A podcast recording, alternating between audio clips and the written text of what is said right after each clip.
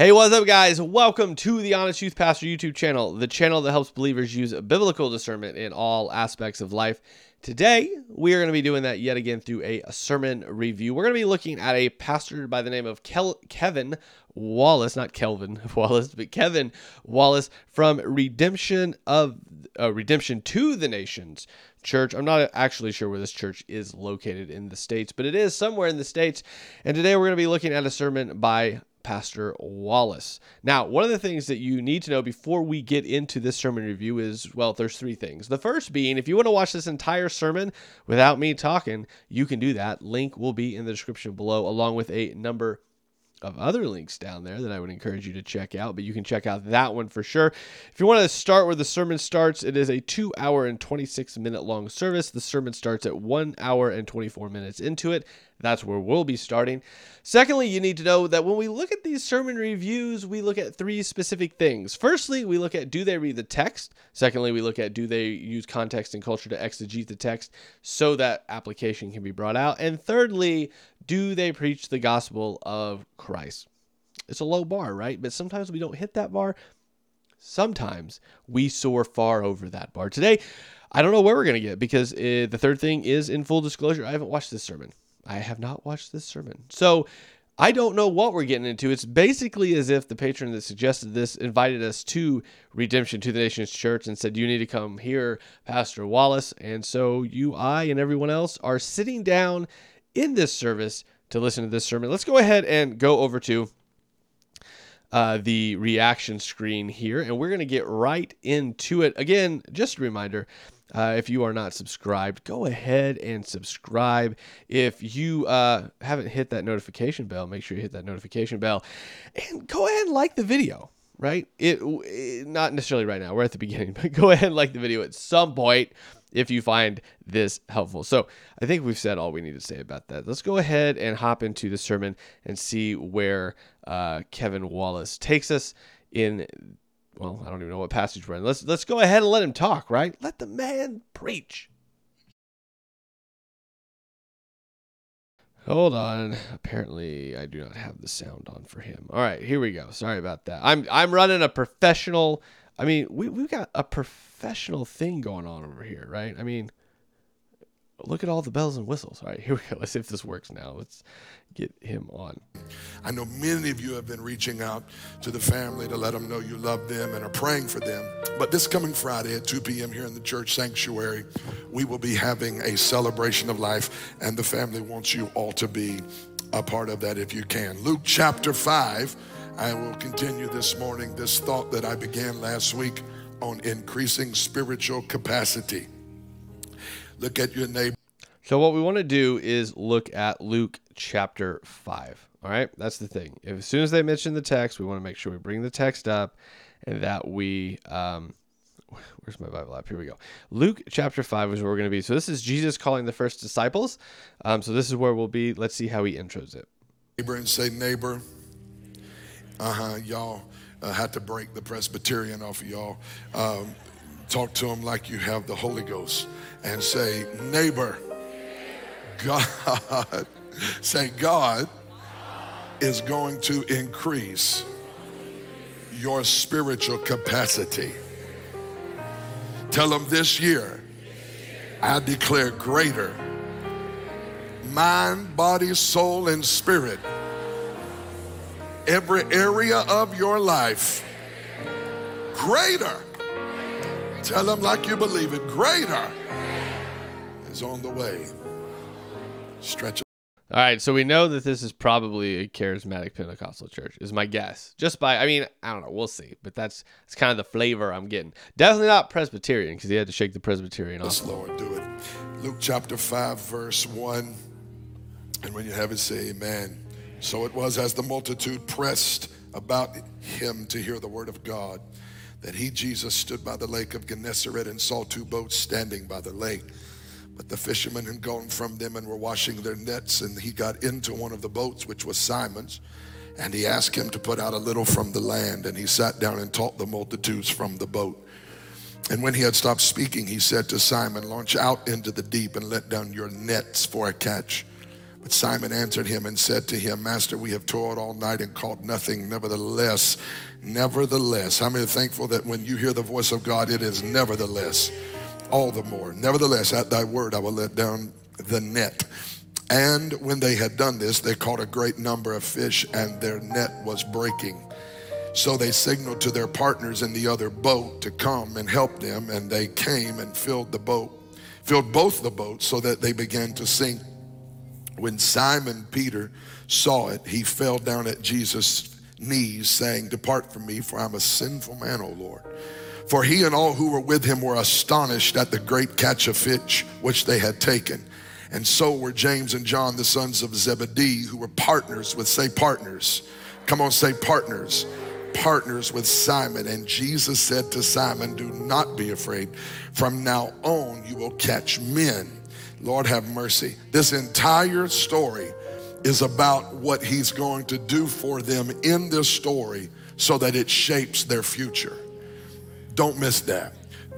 Okay, hold on. He said the entire story is uh, here. Hold on. This story was about stretching these men of God because he knew what was going to happen in their life in the future. Can I?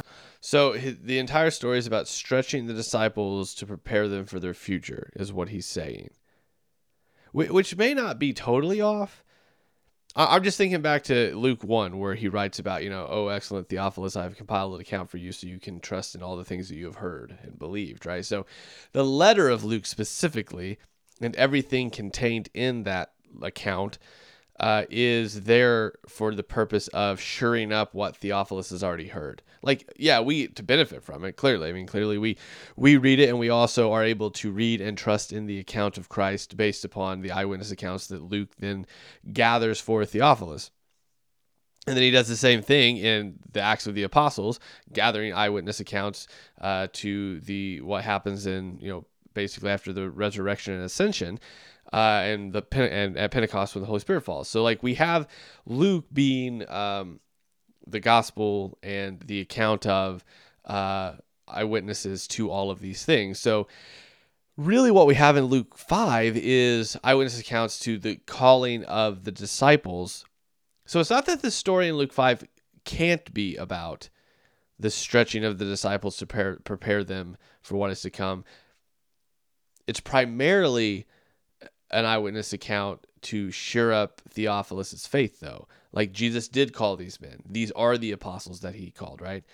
Um, that w- that that would seem like that would be the primary purpose of Luke five is to say like, hey, Jesus called them, and this is the manner in which he called them, and you can have faith that these men were called by him. So what they um, are saying is true about who Jesus is and what he's done, right? Because by the time you get to Luke's account and uh, Theophilus learning about it, like you have, you know, the apostles would be known. Um, so that would be the primary person. So I'm not saying that it can't be about stretching them. I'll be interested to see where he goes with that. I don't think it's the primary purpose, given Luke chapter 1 and the setup of what that says, but let's see where he takes it. I tell you, whatever God is doing in your life right now, and you feel like it's unbearable and you can't take it, and oh God, I'm being stretched. If He's stretching you right now, it's because He sees something coming in your future, and you got to be ready for it. Oh, look at your neighbor, tell him, We're not going to miss it. We're not going to miss it. So he did just make that about us briefly, but let's see if that continues. Lord have mercy. And Jesus said to Simon, Do not be afraid, from now on you will catch men. So when they brought their boats back to land, they forsook all and followed him. Jesus, help me teach today and help them receive it. Amen. You can be seated in the presence of God. I told you last week um, that you stop where you stop. And this is not the year to stop where you usually stop or stop where I usually stop. This is the year to go beyond in order to go beyond and encounter and experience what God wants to do in your life spiritually this year, we must first, as I said last week, tap into and believe the fact, listen, that God is the God of more. There is this thing we preach here called the more of God. Say the more of God. We do not just believe in the past of God. We do not just believe in the history of God. We, ju- we do not just believe in the, um, the, the, the sort of written down, recorded move of God in the past. We believe that there is more of God hidden than has ever been revealed. If we believe in the more of God, then we must ask the question who is the more of God for? And we are audacious enough to believe that the more of God is for us, his people. Okay, so I'm not saying that this is what he means, but I think we need to be very careful with this language. There is more hidden of God than revealed. So he I'm not saying that he's claiming to know all of the hidden things of God and he is going to reveal them to you. But we got to be careful um, we got to be careful with language because this the in the early church, I just want to give you why this is sort of like a oh, this could be problematic to me is that in the early church you had Gnosticism, all different kinds of Gnosticism and the kind of the core of Gnostic teaching was there's a lot of hidden things of God that you guys don't know about. And we, as the knowledgeable ones, as the, the ones that truth has truly been revealed to, we will then give you this knowledge as well. Uh, you just have to follow us. Um, the Gnostics were very heavy on, like, yeah, the apostles, like, they say they knew Jesus, but, like, he didn't tell them everything, and he told us everything. And then if you want to know the real hidden knowledge of God, you you follow this teaching and not the apostles. I'm not saying that's what Kevin Wallace is saying. I'm simply saying that this language can be a little like, uh, like I hopefully he doesn't. I don't know. I, I I don't think that's what he's saying, but we have to be very careful when somebody says, "Hey, there's a lot of things hidden about God that we don't know about." Okay, fine. There's a lot of mystery of God that we we've been given what we've been given through his word and that is enough. And so when you say there's a lot of hidden things of God, I'm on board with you. There's a lot of mystery of God that we don't understand. Where I have to cut ties with you is where you go, but I know what the hidden stuff is. So I don't think that's what Kevin's saying, but that's something we need to really watch for and listen for. That God has revealed himself historically and in in the past to us, but he's not through revealing himself to us. The greater is still yet to come the best is still yet to come. I don't say that it's some pie in the sky, you know, cute thing like, you know, we, we, we never gonna have another bad day and all life is gonna be tulips and roses and peanut butter and jelly. No, it's not that we are denying the fact that the enemy will show up. We are just rejecting the idea that he will win. We reject the idea that anything he does is greater than what God has purposed to do in our life. God's yes is bigger than the devil's no. God's promises are bigger than the problems the devil would attempt to create for your life and mine. Whose report will you believe? That's really what 2023 about is about. Whose report will you believe? If you add your faith to the lie of the devil, he may keep you up at night, wake you up early in the morning and keep you tired and stressed and all wore out. But if you will believe in the report of the Lord, you will sleep, you will rest, you will wake up, put your feet on the ground and you will be the devil's worst nightmare when you walk in the confidence that your God is up to something great in your life. Okay, I this isn't really about this sermon. This is more about um, I think probably denominational differences that I just want to point out. So in general, and this is just a general comment, Pentecostalism, charismaticism uh, will definitely always usually pit you know God against the devil, right? So it's always the bad things were brought on by by Satan, and God is there for the victory in your life. Um, that's a it's a pretty big hallmark within charismatic the charismatic movement in general. Whereas in other movements, that's not necessarily as heavy. It's not. I'm not saying it's not there, but it's not necessarily as heavy, right? So in some more higher church denominations, what you're going to have is um, there is evil in the world, there is sin in the world. Uh, Satan prowls around like you know is uh, looking to devour, but uh, in general, God is in control. Well, not in general. They would say God is in control over all things, right? So if there is, if there are things bad happening in your life, it seems to me that Kevin would be like, "That's Satan in your life," but you just got to remember you got victory in Jesus. Whereas, like a higher church sort of teaching would say, these things that are happening in your life are are being allowed by God and being used by God to sanctify you and make you more into the image and likeness of Christ. Um, so bad things occurring aren't necessarily uh, from some evil force. Like they're not from necessarily Satan. They're just they're things that are going to occur in a broken world to then mold you and make you into the person that that that God has you to be, right? Um, whereas in general, again, general terms here, and this seems to be where Kevin's kind of coming from is this idea that like if there's bad things, Satan's doing it, but you have to remember you know that God has the victory in all situations. So there there is a, the vast difference there, and that will affect. And this is where it kind of comes back to the sermon.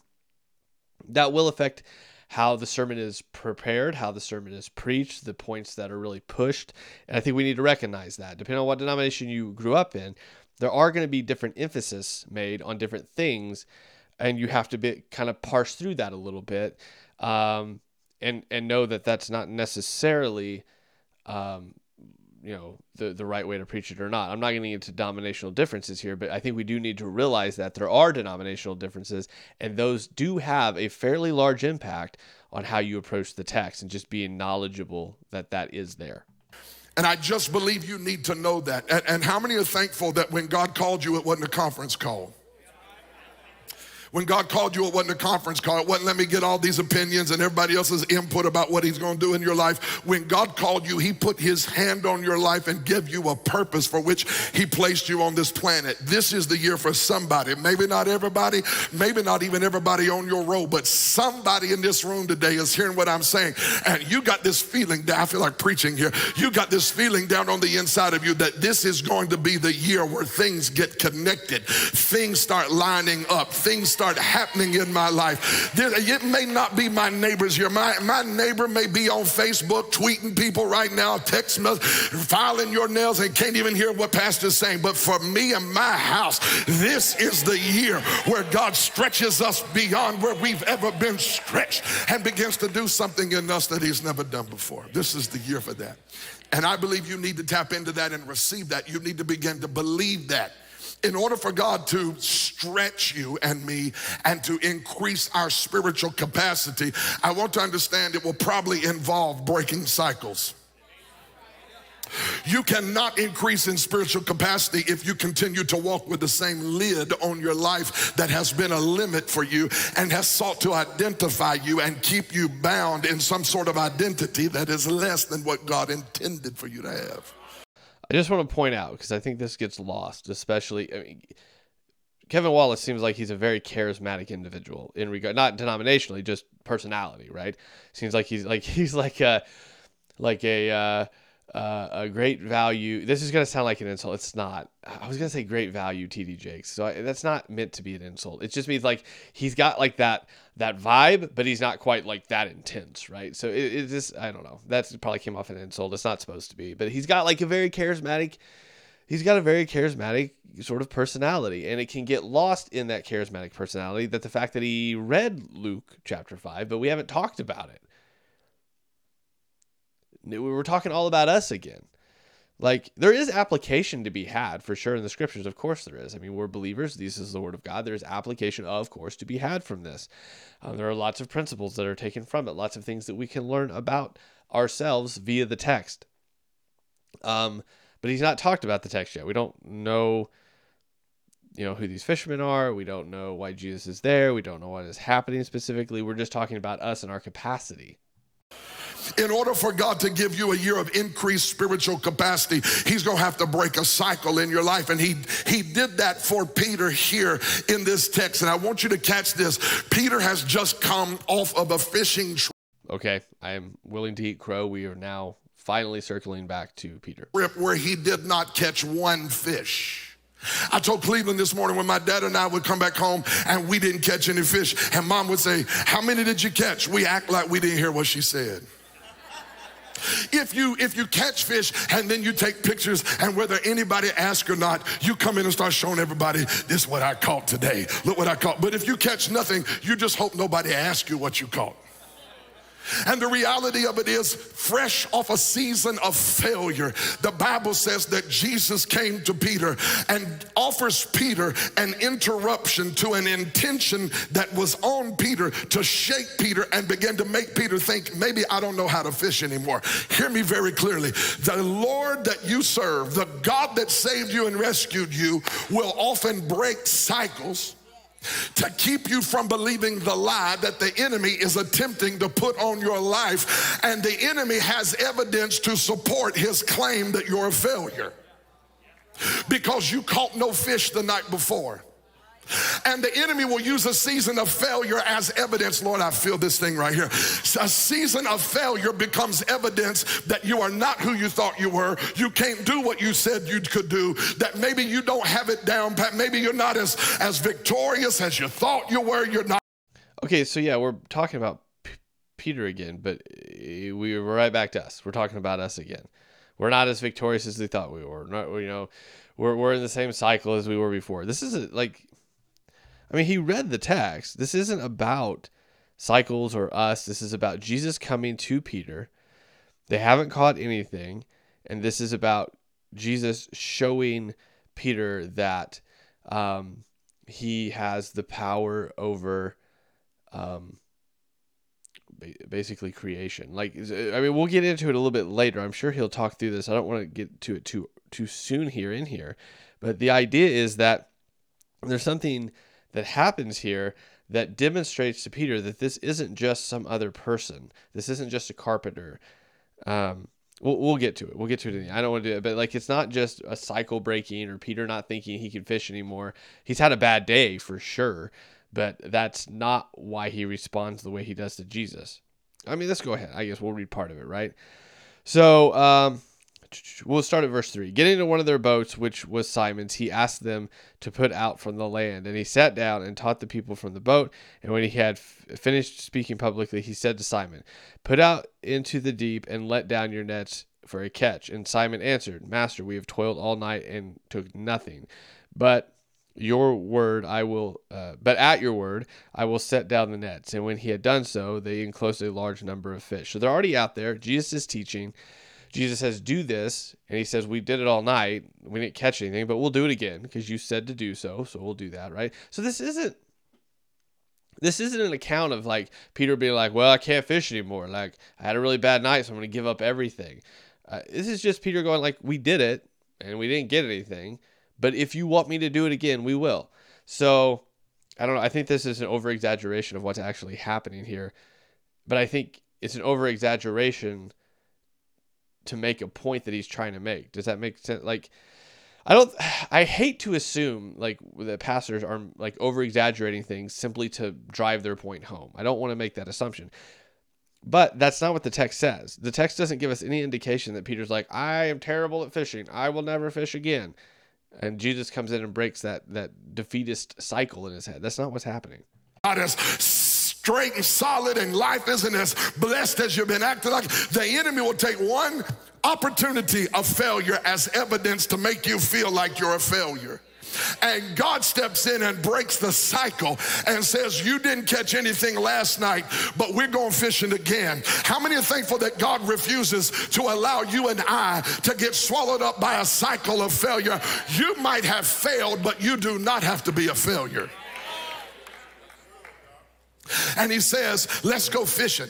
Let's go fishing. And this time I want you to go to a different place, and I'll touch that in a minute. But let me just tell you this when God breaks a cycle, it's to keep you from falsely identifying with a reality that you were never intended to walk in. Some of you have got to be able to say, and I don't care if it's been years. God broke a cycle of failure in Israel that lasted 40 years in the wilderness. God broke a cycle of failure that lasted 18 years in a woman who was bent over in the synagogue, and the Bible said she could in no wise lift herself up. When Jesus walked into the synagogue one trip into Jesus' presence, he looked at her and said, Woman, thou art loose from that infirmity. In other words, 18 years you had this, but you will not have it another day in your life. Oh, let me talk about the man who for 38 years was sat down at the side of a pool and lived for almost four decades in a cycle of failure. And all it took was one trip for Jesus to say, Wilt thou be made whole? Oh, that ain't it. Let me talk about the woman with the issue of blood who for 12 years was in a cycle of defeat and failure and began to get a complex about how jacked up she was. And one day she said to herself, I better quit because I feel like preaching. She said to herself, If I can just touch him, I don't know what the rest of them jokers did with all the money I gave them, but I didn't get any better. I got worse. And when she touched him, what got what was in him got in her, and what was in her got out, and the cycle was broken. Can you imagine going grocery shopping with this guy? Let's go get some bread, and then we're gonna go get some cheese, and we're gonna go get some meat. We're gonna have us a sandwich. I'm sorry.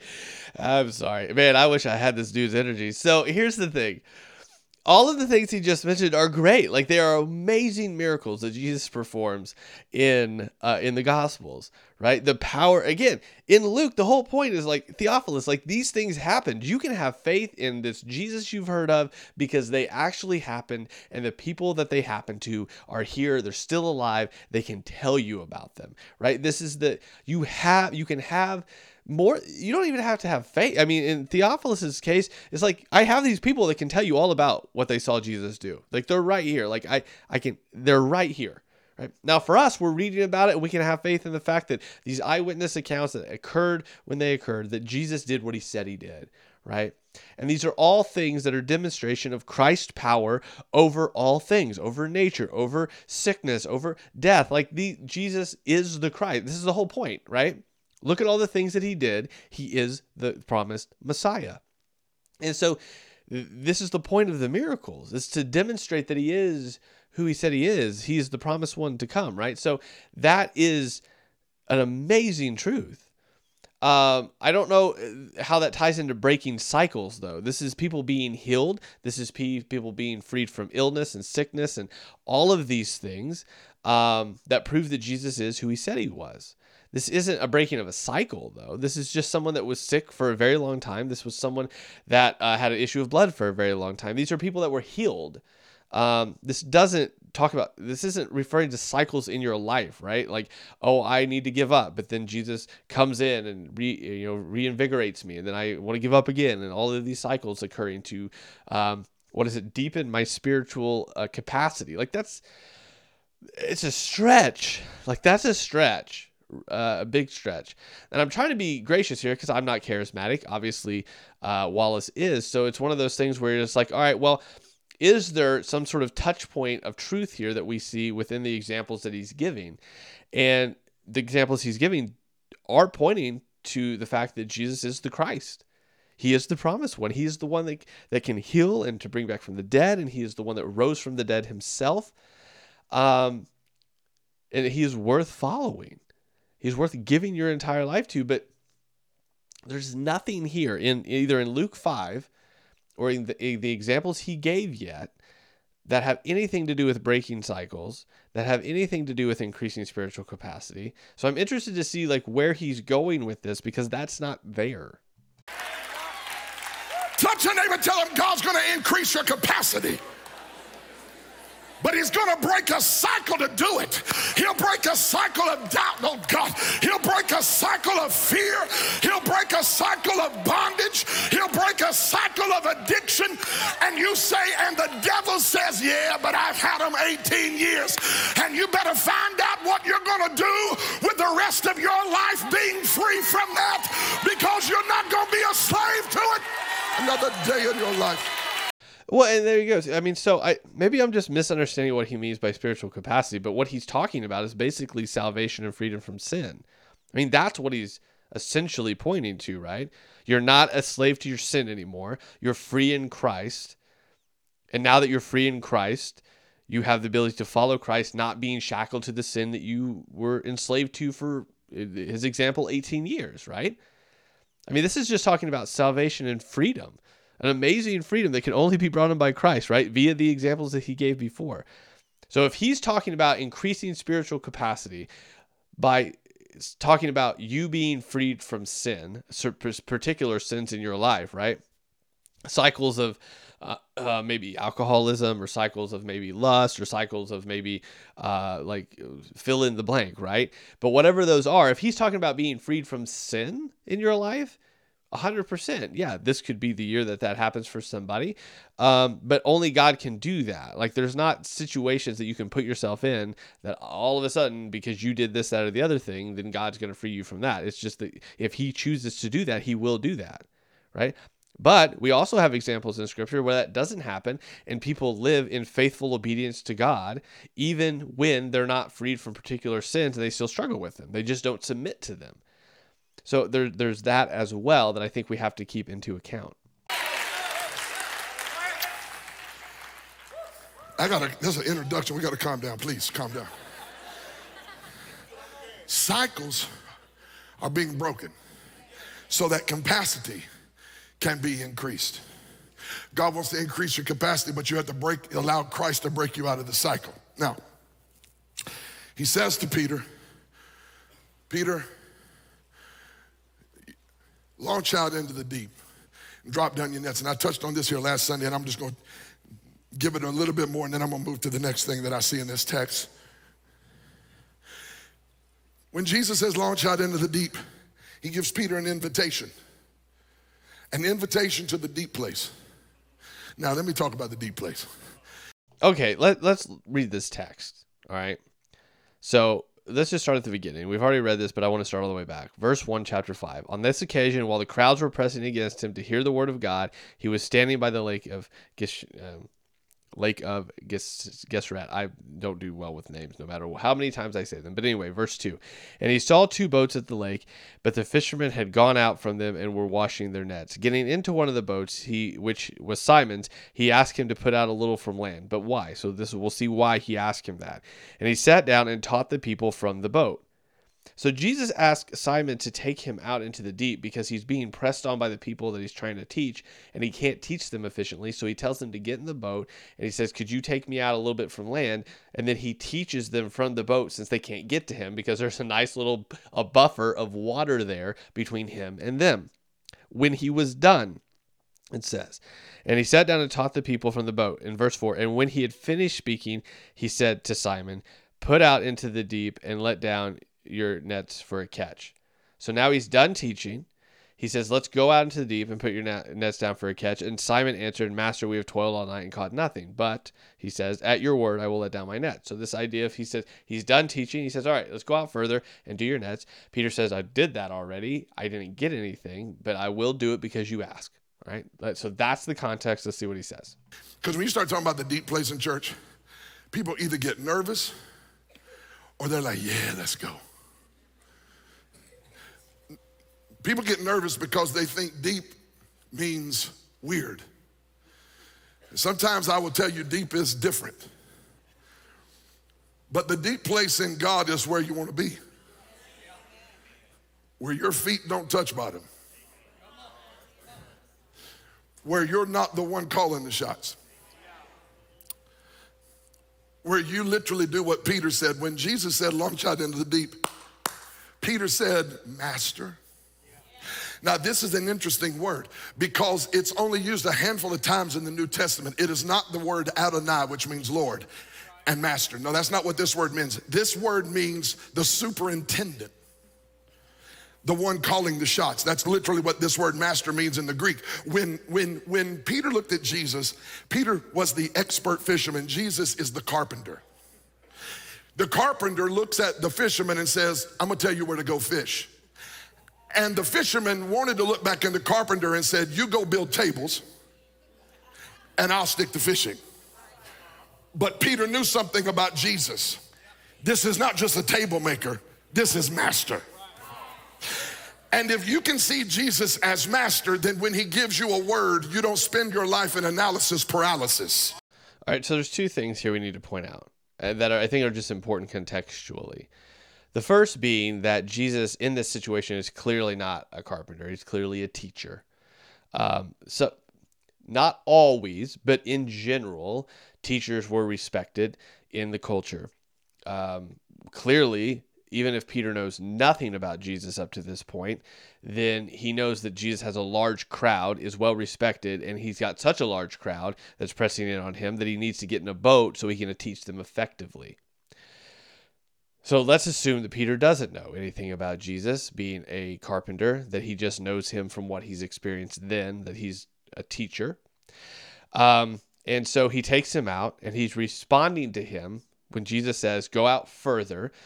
Peter is explaining or seeming to explain to Jesus within the context of the text that, like, we've already done that, but I'm going to respect what I see you. I'm going to respect you because clearly you're a teacher probably uh, if he if he's teaching about the things of God, I think the text said you're a teacher of the of the law, right? So I'm going to respect you and do that. So this whole idea of like um, I, I, you should go make tables and I'll do the fishing doesn't seem to come into play here. He's seen Jesus teach the law of God or about God, and he says, "I'm going to re- okay, master." And I, I do, I do want to point out, I'm glad that um, that Wallace points that that out in regards to the t- what master means, superintendent, the one that's sort of leading uh, the plan right now.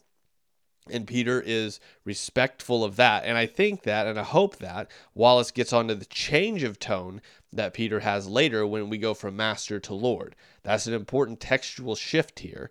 Um, but I think it's an overreach to say when Jesus asks you to do something, you understand that he's the master, he's the superintendent.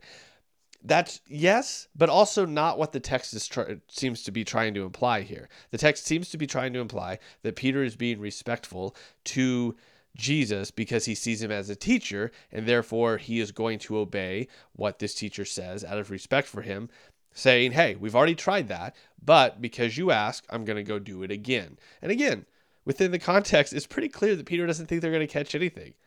We're going to go do what this guy asked. We're not going to get anything. We'll go back. Great. The day will be over. That's not what happens, though. So let's, let's keep going. We had a little bit of a hiccup there in the recording. So we're to start again from here. The carpenter looks at the fisherman and says, I'm to tell you where to go fish. And the fisherman wanted to look back in the carpenter and said, You go build tables and I'll stick to fishing. But Peter knew something about Jesus. This is not just a table maker, this is master. And if you can see Jesus as master, then when he gives you a word, you don't spend your life in analysis paralysis. When, if you can see Jesus as master, when he tells you to do something, you don't spend your time trying to figure out how he's going to do it. You say, like Mary, be it unto me according to your word. I don't know how you're going to do this, but I know you're the master and the superintendent. Watch this. And the superintendent said, when, when I want you to get out of this shallow end and launch out into the deep. Wait a minute, God. Uh, fish don't gather in the deep in the daytime. That's not how we fish. Fish don't go to the deep place in the daytime. That's not what they do. And I want to tell you this most of the time they would be correct. Fish don't go to the deep place in the daytime unless they have a reason to. Well, what would cause a fish to want to swim to the deep end in a big school, in a place they don't usually gather, at a time they're not usually there? What would make fish do that? A voice. What voice? The master who created them in Genesis 1 and gave fish life and put them in the ocean. That same master that gave them life started talking to them in the Sea of Galilee and said to the fish, I'm the superintendent that tells you where to go. Get to the deep place. And can't you see the fish? The fish looking up saying, Why are we going to the deep end? And they're going to the deep end because a disciple has decided I fished all night and caught nothing nothing. Nevertheless, at thy word, I'm going to the deep end. The point is this if you get to where God told you to get, God will talk to your blessing and tell it to get there too. All right, so we were doing pretty good there for a second in regards to uh, the deity of Jesus, uh, God telling, you know, uh, telling the fish where to go, right? So the fact that fish aren't normally where they would be in that part of the day, uh, Peter uh, obeying Jesus uh, as a sign of respect for teacher, right? So this idea of, of him saying master uh, as a sign of respect for Jesus. Um, and not just saying, oh, well, you're just a carpenter. I don't have to listen to you. We don't have really any indication that uh, Peter thought of Jesus as a carpenter. What we do have an indication of in this text is that Jesus comes to the boat. He gets in the boat. He asks to be taken out of ways. He teaches for a bit. After he's done teaching, he then tells Simon Peter, Take me out further and put down your nets. And Simon Peter in the text in Luke 5 uh, seems to be respectful in doing so because he can clearly, again, cultural context here is that teachers were very usually widely respected. And because Peter clearly sees that Jesus is a teacher, uh, not only just a teacher, but a teacher with a fairly large following, then he respects him and takes him out further, probably with the assumption that we fished all night, but we're going to do it again because you told us to. Likely via the text, thinking that it'll be like a quick trip out and a quick trip back in, because why would it not be? But then then he Wallace takes it and flips it to if you follow if you do what Jesus tells you, Jesus is going to tell your blessing to do the same thing and then you'll meet in the middle essentially. This is very much uh, you do part your part, God will do his part on the blessing and he sort of seems this sort of teaching indicates uh, maybe inadvertently but um, God can't move until you do, right? God's held back by the fact that you won't move first, um, which I would say is is not true. But let's see where he takes this. Slap somebody, tell them God's talking to your blessing right now. Some of you are wondering how you're going to pay your bills. God's talking to your money. God's talking to your boss. Oh, y'all looking at me funny. But when God gets in your business and you call him master, he will talk to everything that's connected to you. And if you get to the right place, he'll get it there. He will get your blessing to the right place. He is the master. If you will listen to God, your blessing will listen to him too. See, this isn't the point, though. This isn't the point of the text. The point of the text is to demonstrate that Jesus is Lord over all and not just to us, but to Peter, right? So again, remember the context of Luke is that Luke is writing this account to Theophilus to uh, reassure him of the accounts that he's heard and trusted in. And this is one of those accounts that he's heard and trusted in. And he's saying, hey, this really did happen to Peter and James and John. Like this really happened where they were fishing and they hadn't caught anything and Jesus shows up and like this whole account you've heard about from first hand accounts, like this did happen. And Peter in this account uh, calls Jesus master, recognizing a, an authoritative uh, title toward him but then, if you were to read on, after they go out and they have all of this catch of fish that fills up all the boats, his tone changes from master to Lord, which is different, and it is a recognition of the fact that, like, maybe I maybe I don't know who you are in regards to the Messiah, but he he knows there's something different about Jesus, far more different than just this is just another teacher, right? This is a this is someone that has done something miraculous and Peter can't explain it. And so the title changes from master to Lord. I don't know if he's going to talk about this, but that's an incredibly important thing. The, the point of the passage isn't about the blessing. The point of the passage isn't about all the fish that Peter and James and John were uh, blessed with. The point of the passage within the context of the entire passage is that this is a demonstration that Jesus is more than just a teacher. That's the point, not the blessing.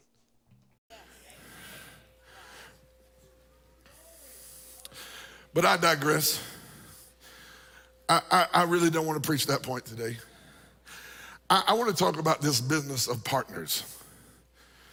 Because if you're going to see an increase in your spiritual capacity, I want to know who you're partnering with.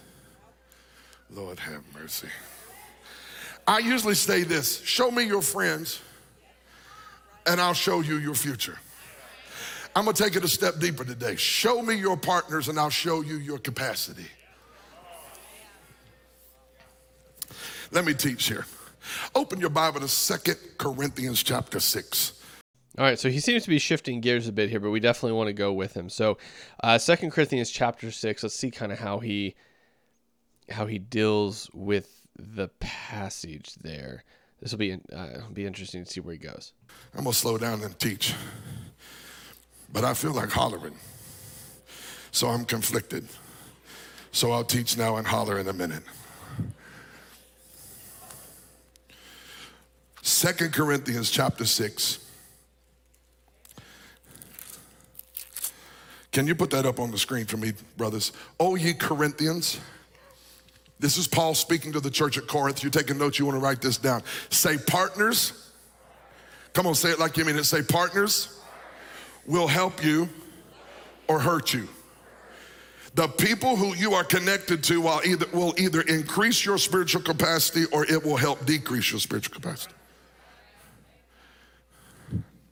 O ye Corinthians, our mouth is open unto you. Our heart is what? Come on, say it. Enlarged. Next verse.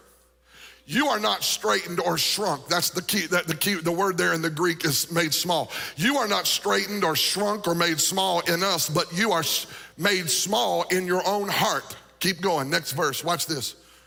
Now, for a recompense in the same, don't you love King James? Who can understand this? I speak as unto my children, be ye also what? Enlarged. Can you do the next verse? I didn't tell you that, but I want them to see what the next verse is in context, and I'll wait for you to get it and peel it and put it on there. But the next verse talks about being unequally yoked. See that? I'm gonna teach this. Be not unequally yoked together with unbelievers for what? For, how many have ever heard this scripture quoted, especially in a holiness church? When y'all started getting married to sinners, we quoted this scripture and we would rebuke. Don't be getting unequally yoked with them unbelievers. Come on, y'all know. And I still believe that. I believe Christians ought to marry Christians. Y'all, I'll come down off this stage. I said, I believe Christians ought to marry Christians. And I believe Christians ought to get married to Christians and not just live with Christians.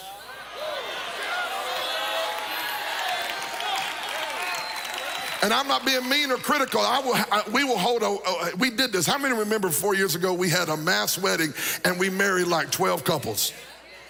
All at the same time and paid for the wedding and the cake and the friends and everybody that came to church did that. Because we have so many people getting saved who were living together. And i'm not being mean. They were living together because that's what they thought they could do. And when they got saved they started saying we don't feel right about this. We need to get married. And i said you do. And if you and they said pastor we don't have the money to get married. I said well, you know what? We're going to do a mass wedding. Church will pay for it. We had a party out. How many remember that? Had a party Okay, so here's the thing. As critical as I have have been to this sermon and may continue to be, depending on how he how how he takes this, but that's pretty cool. Like that that's that's the church being the church, right? Hey, they don't feel right about being living together. They've been saved. The Spirit's working in their life. They know there's something needs to be done about it, and they're like, I want to get married. I ain't got the money to get married, and I want a wedding. And so the church steps in and says, Hey, we'll take care of it, right? Like you are part of the body of Christ, you are part of the family, you're being you've been redeemed, you're being sanctified. Yeah, we'll pay for that. And they do a mass wedding together. Uh, I'm gonna hope and assume that there was some uh, good mar- premarital counseling being given there, uh, but I'm just gonna assume that that was done, and uh, that's pretty cool. That's pretty cool that the church being the church saying, "Hey, you know that you're supposed to be to, get, you know you're supposed to be uh, coming before God and join together as one, and we're gonna help you do that." That's a pretty cool thing out in the lobby and had a celebration. I want to say this. You who are born again don't need to be dating and hanging and checking people out that are not in the kingdom of God. Boy, that's somebody start the car up. If you if if uh, well, you know, I feel like the Lord told me that if I keep dating them, they're gonna get saved. Listen, you are not the Apostle Paul. You are not a missionary dater. Okay? So the reality of it is, you don't need to be unequally yoked, but he's talking about something more than marriage and dating here. Now, watch this. Paul, let me go back and break this down for you. Say, partners will help you increase or either decrease spiritual capacity. So Paul says, go back to verse 11 for me. Let's walk through this. Paul says to the believers at Corinth, he says, Corinthians, our mouth, which means what we were saying, our message, our speech, is wide open to you, our heart wide open to you. We, we are looking to have connection. That's what he's saying. We were connected. We're speaking life into your life. We're giving you the truth. We're giving you the way of God. We're telling you the, the, the, the, the word of the Lord, and you're growing. And he said, Our heart is wide open to you. We're in this relationship together. Next verse. But the problem is, you're not, but the problem is uh, uh, that, that there's this shrunken capacity and it's not small and shrinking because of us because we're wide open giving you all we got. But the capacity in your spirit is small because you have shut your heart off to us. Next verse watch this. For now a recompense in the same and then he says just like we have an open heart to you you do the same and open up your heart to us. In other words let's be partners together Let's work together in the kingdom of God. Let's advance the kingdom together. Quit making this, what he's saying is quit making this a one sided investment. We are speaking to you. We're giving you all we got. Our hearts are open to you. Our mouths are open to you. We're sharing the word of the Lord and we're giving you everything we got. And you have this narrow way of living and you have kept us out of your life. And he said, Now open your heart, enlarge your heart toward us. And then that passage comes almost out of nowhere. And be ye not, next verse please, unequally yoked together. What's he really saying? He's saying, here you have some people in your life that are pouring into you, giving you the word of the Lord. They care about your spiritual future. They love you enough to tell you the truth. They love you enough to walk with you through your failure, your pain, your problems. They love, they're there for you. They give you everything they got and you shut them off. But on the other hand, you got partnered up with some evil people. And Paul says, How in the world are you going to soar with eagles if you keep connecting and partnering with chickens? How are you ever going to be everything God wants you to be if your entire life is about being yoked up and partners with people that do not? I want you, don't do it, don't say nothing, don't cry, don't wink, don't do nothing. It's a rhetorical question. I want you to take inventory of who you spend a lot of your time with. And if the people who you spend a lot of your time with are people that constantly draw off of you and suck out of you, and when they do get ready to invest something, it's darkness, it's nastiness, it's perversion, and you're always surrounded by people who never have a kingdom mindset. They, they, they never talk about the goodness of God. I'm not telling you you can't have friends, but there's a difference between friendship and fellowship. All right, so so I know I stopped him in the middle of a sentence here, but I I don't disagree with what he what he's saying here in Second Corinthians. I think it's actually pretty decent in regards to what's going on. I do want to read on further though, right? So Second Corinthians chapter fourteen: Do not be unequally yoked with uh, with unbelievers. For what partnership has righteousness with lawlessness? For what fellowship has light with darkness? What accordant has Christ with Baal or Baal? Or what portions does the believer share with the unbeliever? What agreement has the temple of God with idols? For what are uh, the temple of the living God, for we are the temple of the living God, as God said, I will make my dwelling in them and walk among them, and I will be their God, and they shall be my people. Therefore, go out from their midst and be separate from them, says the Lord, and touch no unclean thing, and I will welcome you, and I will be your father, uh, be a father to you, and you shall be sons and daughters to me, says the Lord God Almighty. Since we have these promises, beloved, let us cleanse ourselves from every defilement of the body and spirit, bringing holiness and completion uh, in the fear of God. Like I think what he's what what Wallace is saying here is right on in regards to fellowship versus friendship. This point is solid, right? So this, I think this is a good demonstration of before, and the I think the reason it's solid is he's using the principle that Paul is saying and bringing out the application of the principle. Whereas before, when we were talking in Luke chapter five, he's reading us into the principle of what's happening in Luke and not just reading into the reality of what's happening in Luke, which is that the Lord is is working within the situation to demonstrate that he is Lord overall, right? So it's it, it's intriguing to me that he treats one passage in one way and I would say in an exegetically incorrect way. And then in this passage, he does it really, really well so far. I mean, uh, he's not done yet, but what he's saying here is correct in regards to how we as believers, there is a difference between fellowship and friendship. And Paul is demonstrating that and talking to them about that. And then he draws out, Wallace rather, draws out the application within that text to apply it to the believer today. Let's see how he, how he uh, completes this. And in 2023, I feel like I need to tell somebody who you are partnering with is going to help determine your spiritual capacity. There, there are circles of access into our lives. And the problem with some people is that they have shut off kingdom voices and they have opened the door for people who don't even know God. And all we do is hear this, this barrage of negativity. And you get that from the church people sometimes. You got to be careful what you let in your heart and in your ear and in your eyes because your ear gate and your eye gate are an access to your heart.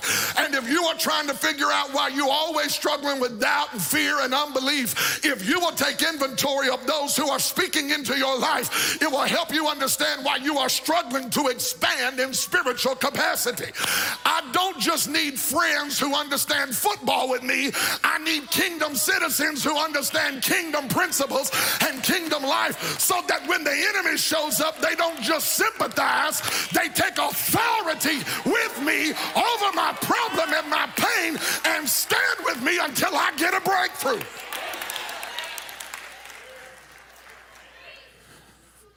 You need to be careful who has access into your. I'm not talking about being arrogant, nasty.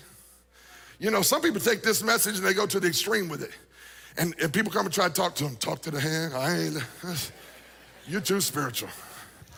It's not that, that I don't, I have a lot of friends who are not born again.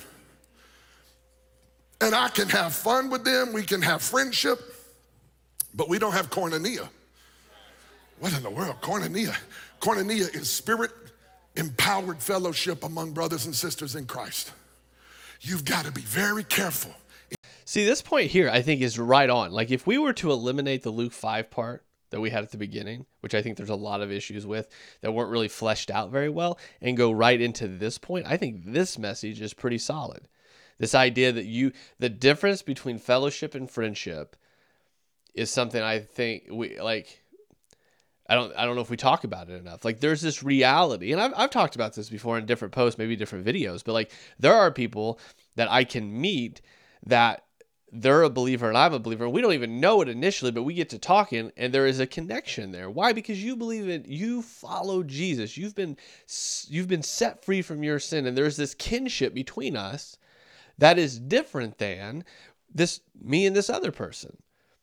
Like there's this bonding there, right? There's this reality that we are brothers and sisters in Christ. So what he's talking about here is like this is a like this is good. This is good. I think this is a proper unpacking of the text in regards to what this looks like and what Paul's trying to like like the difference here that be, is being drawn out. Now I could be wrong. If you think I'm I'm giving him a little too much leniency, comment below. But uh, and because again, this is the first time I'm watching this, so I haven't had a real good opportunity to work through Second Corinthians chapter six and see all the context of it. But from what I'm looking at here, this is right on. In 2023, that you don't allow people access to places in your heart that will shrink your spiritual capacity. I used to, I used to, and listen, I'm not talking just about, you know, this would be easy if people wore a badge that says capacity shrinker. It would be very easy to be like, oh, I can't, my pastor told me no, no, no, no. But ain't it like that. Some of them are even in the kingdom. Some of them are even preachers. Oh, God. Negativity all the time. I used to go to this preacher's meeting. We did once a month, and we are supposed to have prayer. We prayed for three minutes and complained for an hour and a half. I would leave like this. Until one day I recognized that ain't a prayer meeting. I actually feel worse after that meeting than I did before the meeting started. Why? Because listen, listen, you got to be careful that people who, who you open your heart to are opening their heart to you and to the thing God has for you. Say partners. This word partner comes from the old, the old English um, origin, the etymology of this word, it comes from an old English origin, don't miss this, and it means that you have a part in something. That's where the word partner comes from. Partners are people who play a part and have a part in the thing God is getting ready to do in your life. They play a part and they take part or have a part of the thing God is getting ready to do in your life. Mm. Jesus tells Peter, launch out into the deep, let down your nets for a catch. Now, I want to tell all the scholars in the room that will be quick to rebuke me. Yeah, but in the Greek, it was singular in both locations. It is not conclusive in the Greek. There is a reason why different translations say nets or net. It is because the earliest manuscripts differ. And most of the manuscripts actually use the plural in this place. Jesus said, literally, let down your nets. When he said, let down your nets, he was not just telling Peter to go get more nets, he was making sure Peter understood that he had to get connected to the right people who had a net to join with his net. He was actually speaking to Peter's ability to partner for the harvest that was coming. When he said, launch out into the deep and let down your nets, he said, Peter, I want you to get to the deep, but don't go by yourself. take some people who got a net with them and y'all put y'all's net together. All of y'all's nets can't handle. I'm about to preach in this. Church. Okay, hold on. so the second Corinthians passage was good. And then we're going back. Okay, hold on. Let's just read. Here's the thing there's a lot of clarity that can come from just reading the text. Luke chapter 5. And I know I've read this a few times. Let's read it one more. Uh, let's actually start at, let's see, verse 4. We'll start at verse 4. And when he had finished speaking, he said to Simon, Put uh, out into the deep and let down your nets. So the translation I'm using seems to be uh, does not care about if it's net or nets because that's that matters very little. I think he's making a way bigger point about this net and net situation. Um, either way, you're putting down a net. It doesn't really make a difference within the context. The way the Greek, when you put Greek sentences together, it, it always depends on um, you know the before after in context of the sentence it works a lot different than english but the point is uh, the nets versus net doesn't really matter as far as i can tell uh, so anyway put down your nets for a catch and simon answered master we toiled all night and took nothing but at your word i will let down the nets and when he had done this, they enclosed a large number of fish, and their nets were breaking. They then signaled for their partners in the other boats to come and help them. So this is the idea. Not only did Jesus not say bring more people, not only is the text not saying that Jesus said connect your nets with my nets because Jesus had no nets. He wasn't fisherman. He wasn't in the you know, he wasn't doing the same trade. But in verse 7, they signaled to their partners in the other boats to come help them, and they came and filled their boats so that they began to sink, right? I just want you to read the text when somebody's making making uh, statements like this. His whole statement was Jesus said, You need to let down your nets because you need to connect your nets with your partner's nets and my nets. And that's not what the text says. There's not any even allusion to that. The idea is he says, Go out, let down your nets.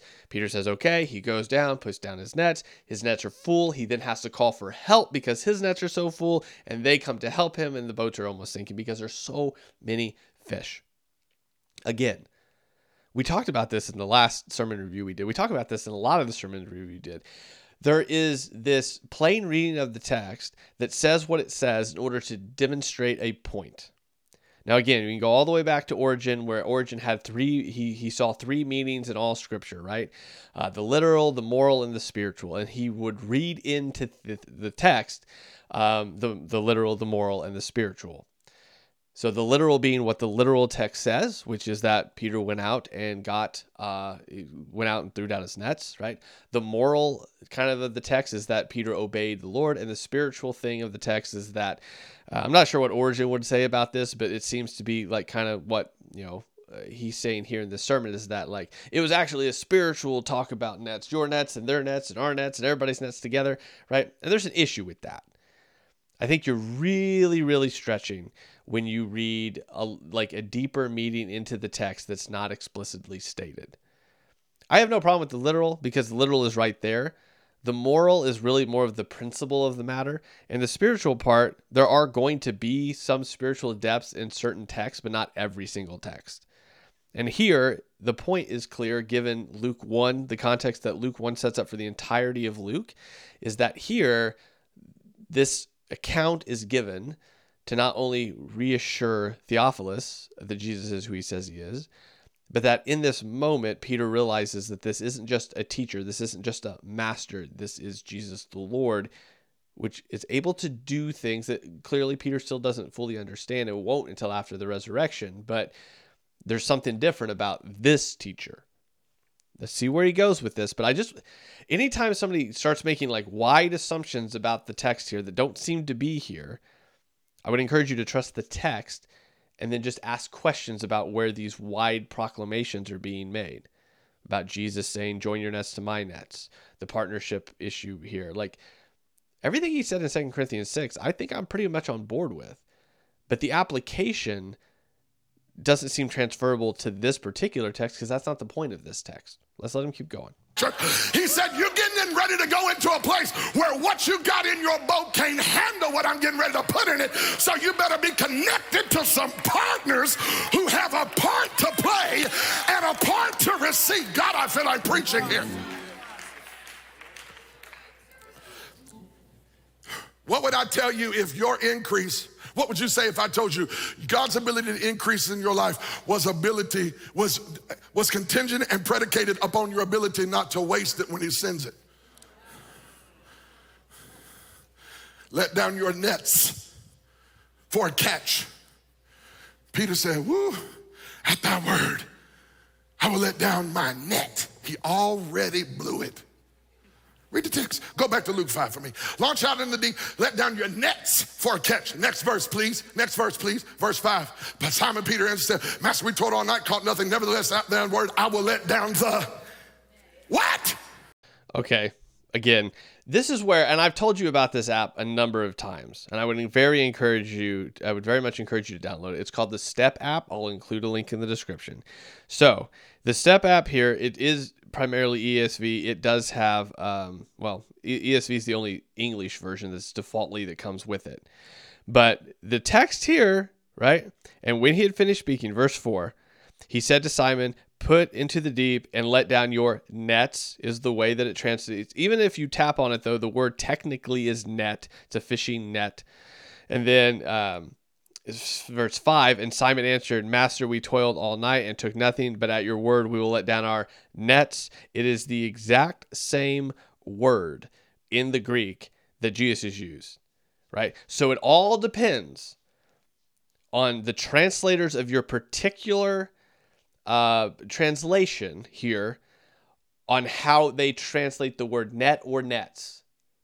Because in the greek it is the same word so this is where again Greek translation comes in very I mean it's important, right? And this is all based on your trans your translation. So he's reading I think it's the New Standard King James version or something. So that translation team choose to translate when Jesus said net to use nets based on the the manuscripts they had and where they th- how they thought it should be said and then when they get to verse 5 they chose to translate the word nets into net based on how they saw everything coming together there the ESV translators chose to put nets when Jesus said him told him to put down nets, and they chose to put nets when P, uh, Peter responds to Jesus. Here's the point: the Greek says net or nets in both places, depending again on the manuscripts you have, and the translation team is making their best call based on what they see happening here. When you make an entire point, as he is making on a translation, you're having an issue and you've missed the whole point. You've missed the entire point. Because when you start trying to read deeper into a text that doesn't say what you're trying to draw out of it, you run into this problem. The point of the text is that Jesus is more than just a teacher. He is the Lord. And though they don't understand what that means right now, he is calling them to follow him and to become his disciples. That's the whole point of Luke 5, right? Not all of these other little things. And when you start trying to preach points off of these little things, based on a translation in this particular case, you run into all sorts of problems because that's not what the text is trying to say. And when you force something into it, you're going to come into problems like this. It is not about nets versus net, it is about the fact that Jesus comes ask Peter to go out further. Peter does. Peter does not expect what's going to happen, but he's being obedient and respectful. Something happens that Peter could have never imagined occurs, changes his whole life, and recognizes that Jesus is not just a good teacher. There's something different about this guy. And there's something so different that he's like, I'm not worthy to be around you. Let's look at the text, right? Because I don't think we're going to get there, to be quite frank. Let's get to it. Um, verse 8, second half of verse 8. Depart from me, for I am a sinful man, O Lord. Like he knows there's something different. He falls to his knees and says, Depart from me, I am a sinful. He knows that there is something happening here that is beyond his comprehension. That's the point of the text. So I'm not sure how much longer we're going to focus on this net versus net thing, but it's totally, it doesn't matter. It, it's just it's just talk. It, it makes no point. It, it's not the point of the text. And you're going to keep running into issues like this if you're trying to draw something out of the text that's not there. Net! How do you blow it that quickly? Jesus said, Get out to the deep, let down your nets. Peter said, I got you. I'm heading out there. I'm taking my net. I can see Jesus going, Oh God.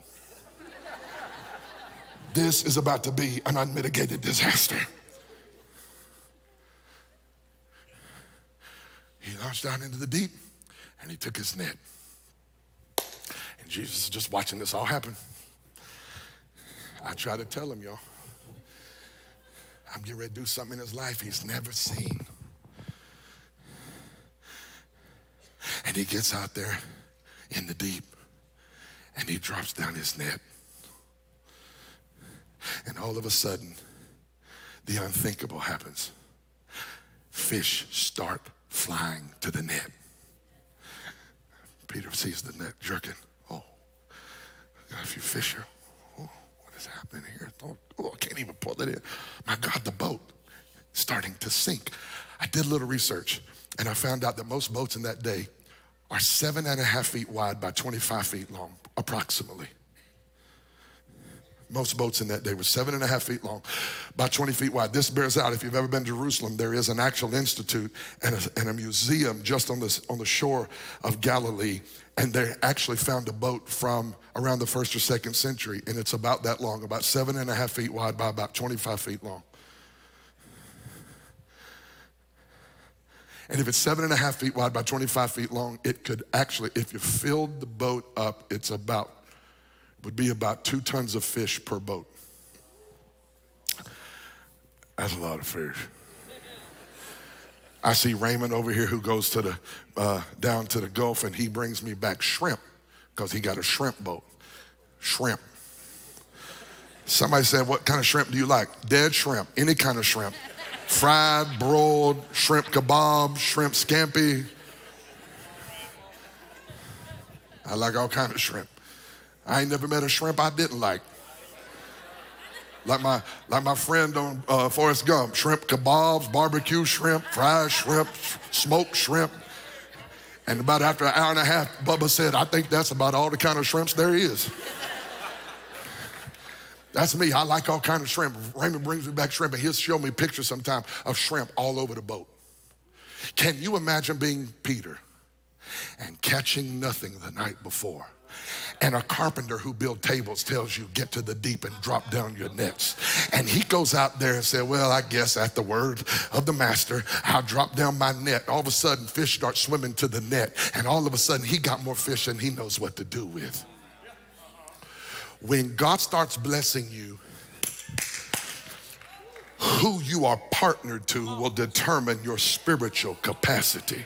Can you have can you imagine oh this is don't miss this. Had Peter not had the right partners, I'm not trying to over overstate this. I am not trying to work something out of this text that is not there. But my Okay, hold on. Hold on. Uh, now he, we'll let him bear that out, but this whole I'm not trying to work something out of this text that's not there thing. Come on. All right. He is fishing with James and John, sons of Zebedee. This is their job. This is what they do all the time. This is the context of the situation. They are fishermen in Galilee. They, as far as you can tell, you can read through the rest of Luke chapters one through four, and there doesn't seem to be a whole lot of of of under like maybe they knew Jesus was a carpenter, maybe, but in all in all, they probably would have known Jesus as a teacher like someone that John the ba- at best John the Baptized Baptist baptized Jesus, right? Maybe they they had heard of that. Maybe they had heard of Jesus um, healing people, right? But there doesn't seem to be this indication that they knew that him as a carpenter. They knew that him that he was a teacher, and that maybe he was uh, a, a more spiritual teacher than other teachers, maybe. But that we still don't really get that indication uh, when Jesus gets in the boat. At best, we kind of get this indication that Peter knew he was a, is he was a teacher. I think we're reading a ton of partnership into here that's just not necessarily there at all. Again, the Second Corinthian thing, just stick with that text. Second Corinthians 6 was like that, building out of that was a really good text of, hey, the people you are open to right? That's important because if you're partnering, if you are in fellowship, like deep friendship, right? This connection through Christ, that connection should be with people that also know Jesus. Because if you're partnered with the world, you're going to you're not going to get things from that that are going to be beneficial to you. That whole section there was really good. And then we have then he's trying to drag that text back into this. So I know what he's like the the funny thing is he realizes apparently he realizes that there are going to be people like me that say that's not in the text. And so he acknowledges, he goes, Look, I'm not trying to draw some out of the text that's not here. And I am very interested in what he's about to say, mind you. But I would contend he is. This whole idea of partnership, though it's really well worked out in Second Corinthians, is not the point, And I don't even see it being, it doesn't seem to be even an underlying factor in, in Luke 5. Because that's not the point of Luke 5. We've already talked about this. So let's see his defense of why he's, quote, not trying to pull things out of the text that's not there. Because I think he very much is pulling things out of the text that isn't here. My mind leads me to believe that the boat began to sink. Can you imagine the blessing being so substantial that had he not had the right partners who helped him increase his spiritual capacity, his blessing could have actually sunk him? And do you know that there are people, and I know that's true because there are people in the kingdom of God, their success has ruined them far more than their failure has. Why? Because as God begins to bless you and your mm, as your boat begins to fill up, if you don't have the right partners, the blessing will start getting in the boat, and one boat can't handle it all. You were never meant to be so blessed that. Okay, so the principle here is not bad, but it doesn't apply to the text. The idea, again, I think Second Corinthians 6, he could have still stayed there. The idea that you need to be in a fellow in fellowship with believers that understand uh, you, love you, are in fellowship with you, are following Jesus as well, that can bear burdens with you, cry with you, celebrate with you, do all of these things that the body of Christ is meant to be to fellow believers. But that doesn't have anything to do with Luke 5. Right? They oh, so let's do this 6 uh, verse 6 in Luke chapter 5. And when they had done this, they enclosed a large number of fish, and their nets were breaking. They signaled for their partners in other boats to come and help them, and they came and filled their boats so that they began to sink. All of these boats were sinking, guys. Do you see the importance of reading the text? This isn't just Simon Peter's boat sinking, so he has to call for help from his partners to help carry the burden for him. Rather, they come to fill their nets, and what happens? And when they, okay, uh, verse 5, just to prove my point. And Simon answered, Master, we had told all night, but at your word, we'll let down our nets. And when they had done this, they enclosed a large number of fish, and their nets were breaking. They signaled, so their nets are breaking in verse 6. So, verse 7, they signal for their partners in other boats to come help them. So, they're, they're nets are breaking. They know they need help, so they signal for their other partners to come help them in the other boat, and they come and help them. And they came and filled their boats so that they began to sink. All the boats are sinking. So if we're applying the the logic that he is using within this text, that when God blesses you, you need to bring people along to help you, but your boat all your boats are about to sink because the blessing is too much for all of you. So it doesn't matter that you have help, all your boats are sinking under the weight of the blessing. You're all gonna you're all gonna sink and die because y'all can't handle all the blessing that God has given you. That's I mean, do you see the absurdity of that? It's not what the text is saying.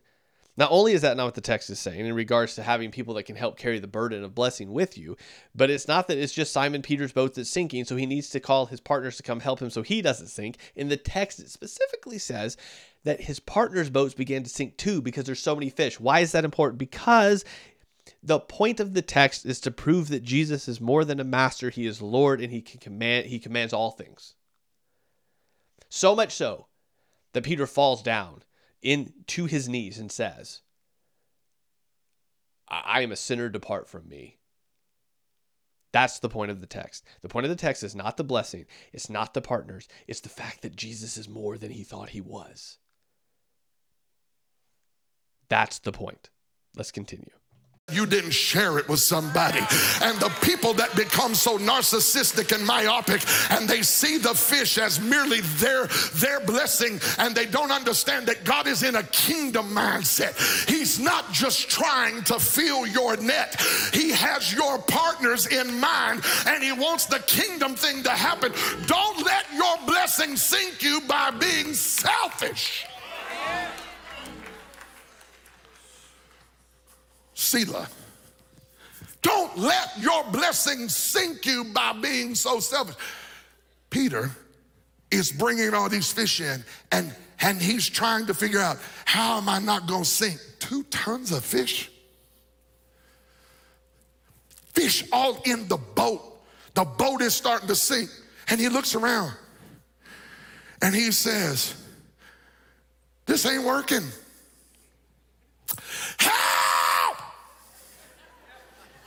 This is Wallace Unauthorized Translation. Peter is hollering, James, John, get your mama and all of them. Somebody help me. And they start rolling out there. Bring their net. And it's so much fish that everybody connected to Peter starts feeling the weight of the blessing. Y'all, I'm not trying to make more of this than I'm trying to shape, I'm trying to help you understand something. God is doing this in this story to shape the mind of a man who had depended on his own ability all of his life. And Jesus is saying to Peter, I'm going to get you so good that when I get through blessing you with this, you will never be able to blame it on somebody, some connection. It'll never be that system. It'll never be your sugar daddy. It'll never be that one that gave you the hookup. Oh God, I'm about to bless you, Peter, and everything connected to you, so much so that when I get through with it, it's gonna make you fall down and say, Surely he is the Son of the living God. It- Okay, wait. Oh, okay, let's let's read it again. Let's just this is the only answer I have to addressing this. Read the text. So, in verse 8, but when Simon Peter saw it, he fell down to Jesus' knees, at Jesus' knees, saying, Depart from me, for I am a sinful man, O Lord. Now, again, he's not acknowledging that Jesus is the Son of God. He doesn't know that. He just says, O Lord, right? This title, again, being like the Lord, this master, the title. So here, here's the definition within the Greek a person of high status, Lord, sir, a master of property or of slaves, someone over There's no recognition here of Jesus being the Son of God yet. There is a title, uh, there's a shift. There's it goes from master to Lord. So there is this differentiation. There's something different about Jesus. But in verse 9 he says, For he and all who were with him were astonished at the large catch of fish that they had taken. And also were James and John, sons of Zebedee, who were partners with Simon. And Jesus said to Simon, Do not be afraid. From now on you will be catching men. And when they had brought their boats to the land, they left everything and followed him. That's the point of the story. That's the point of the story. There's no indication here that Peter called James and John and everyone connected with him to help him bear the burden of the blessing that he had received. It doesn't even say they sold the fish. It doesn't say that they they celebrated that Jesus had done this thing for them. It doesn't I mean I mean if you think about it within their profession, the fact that they would have caught so much actually would have been a big deal and it would have been like, "Wow, look what Jesus did. Like this is amazing. We're rich." They they're not concerned about any of that. They're concerned about the fact like this happened. This man did it. We're following him. We're leaving everything. It's not we're set for the rest of our lives or hey, we were given this huge blessing. It's like I don't know who this dude is, but he is I'm I'm leaving this behind and following him. That's what I'm doing. Everything that he's saying can can can be I don't know if refuted is the right word, but addressed with just what the scripture says.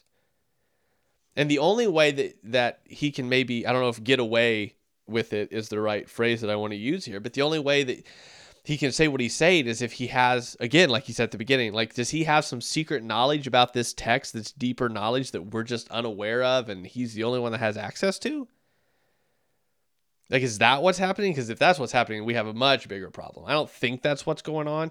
Uh, but if if that's the claim, or if that's the assumption here, we have a much bigger issue to deal with. But I think just in general, he's just reading into the text things that aren't there to make a point.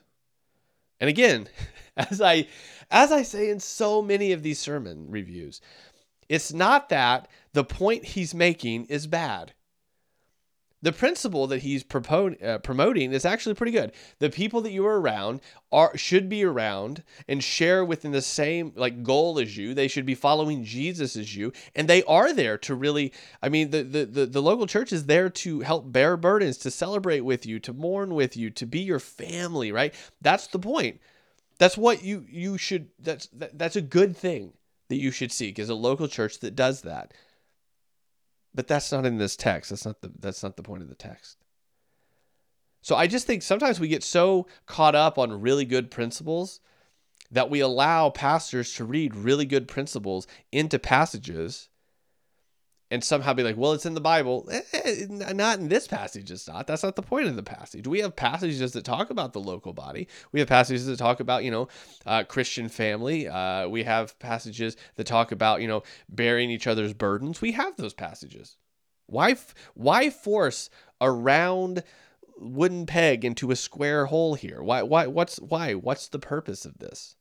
It's not what it says. In fact, the message of this text is far more powerful than surround yourself with with uh, good partners. The message of this text is Jesus is more than you think he is. Let's keep going. It was, listen to me, it was not judgment that made Peter weep. It was not the harshness of God that made Peter tremble. It was not the judgment of God that made him repent. It was a boat full, I feel the Holy Ghost here. It was a boat full of fish flopping all over his feet that made him say, Surely you are the Son of the living God. I'm telling you, God blew the mind. He says that later in the Gospels. He does not say this here. Apostle, you hear me? God is going to blow your mind in 2023. Somebody better hear me. You're tired of fishing in your own power. You're tired of raising children in your own power. You're tired of trying to run a business under the Hosea in your own strength. The master is about to give you one word. If you run with the word, God's about to bless you everybody connected to you. Slap somebody, tell them you're about to be glad we're partners. Yes, you have a part in what God is getting ready to do in my life. Here's one thing I want to draw out from this, and this isn't just uh, Wallace here. Now there is a good number of people like in the back couple rows that aren't necessarily like into it, into it. They're just kind of listening. Um, the front rows there though. If you look in the front there's a lot of people that are like into it. They're getting up. They're excited. They're they're they, they're very much and again you hear this i know they'll be like well you think emotionalism is bad. I don't think emotionalism is bad. I just think you need to get emotional about the right stuff. This isn't what the text says at all. I have a part in what God is about to do in your life. This was a little blessing, I would go sit down and teach a lesson. But this ain't a little blessing. God is about to bless you. Goodness. Press down, shaking together. Touch somebody, tell them, get ready, get ready, get ready.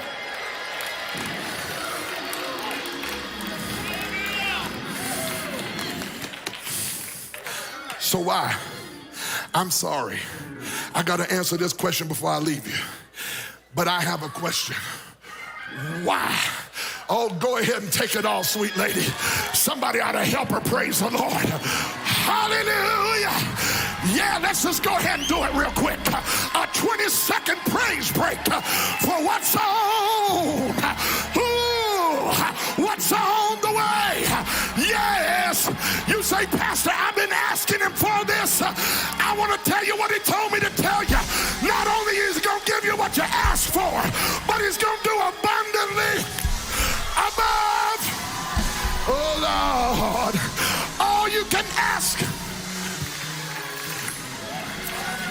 or think according to the power, Lord Okay, so I get it. Like if you're watching the video version, my face is a little like skeptical. Here's the thing. I'm not gonna say that the um, how do how do I word this? Um,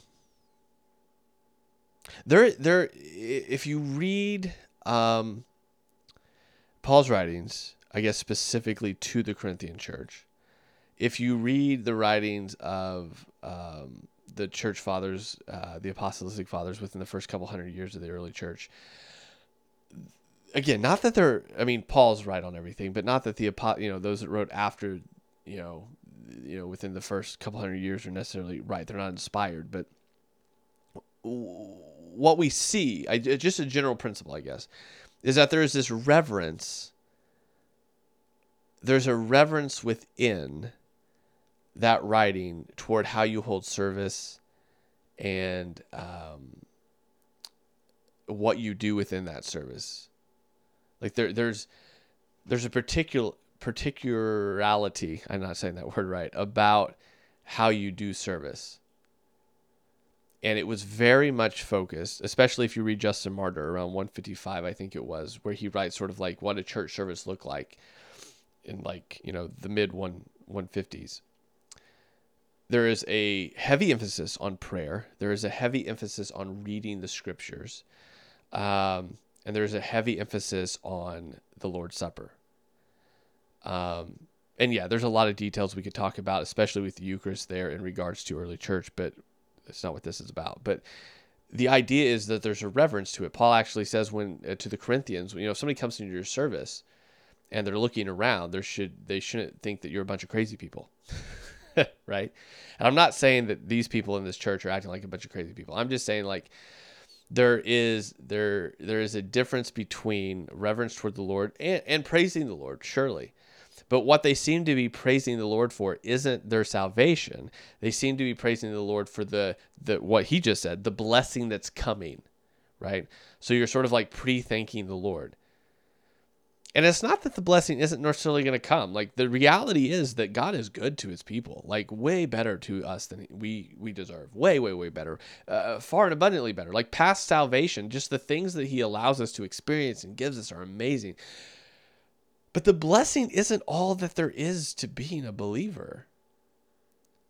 There will be years, maybe decades where you don't have any like tangible blessings in your life and what do you do then? It's not that the Lord loves you any less or that you didn't mind the Lord because your blessing is waiting over here for you to come get it. It's just that there's there's a point sometimes in one's life where like he grows you where you're at without the blessing. Like it's not and I, I guess that's my point when we're looking at Luke 5 here. When you make Luke 5 all about the fish and as many fish as you could ever imagine and the blessing of the fish and not about the fact that Jesus is Lord, then you get really confused about the fact that what if the blessing doesn't come because you think Luke 5 is about the blessing of the fish when it's not about the blessing of the fish. It's about you reckon Peter recognizing that Jesus is more than just a teacher.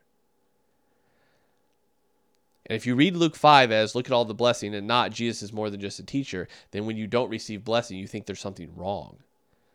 When in reality, the whole point is Jesus is more than just a teacher. He's Lord. And you may not understand what that means all the way, but he is different. Let's get back to it. I gotta go. Watch this. Watch this. He gets the fish in, and it's all going everywhere. And he calls for his partners. And don't call for nobody. Don't call for nobody in your season of blessing who wasn't with you. I'm gonna come over here and teach this part. Don't call for nobody in your season of blessing that didn't stick with you when you caught nothing the night before. Hey! That's not a principle in the scripture at all. Ready to see a miracle, and the same folk that caught nothing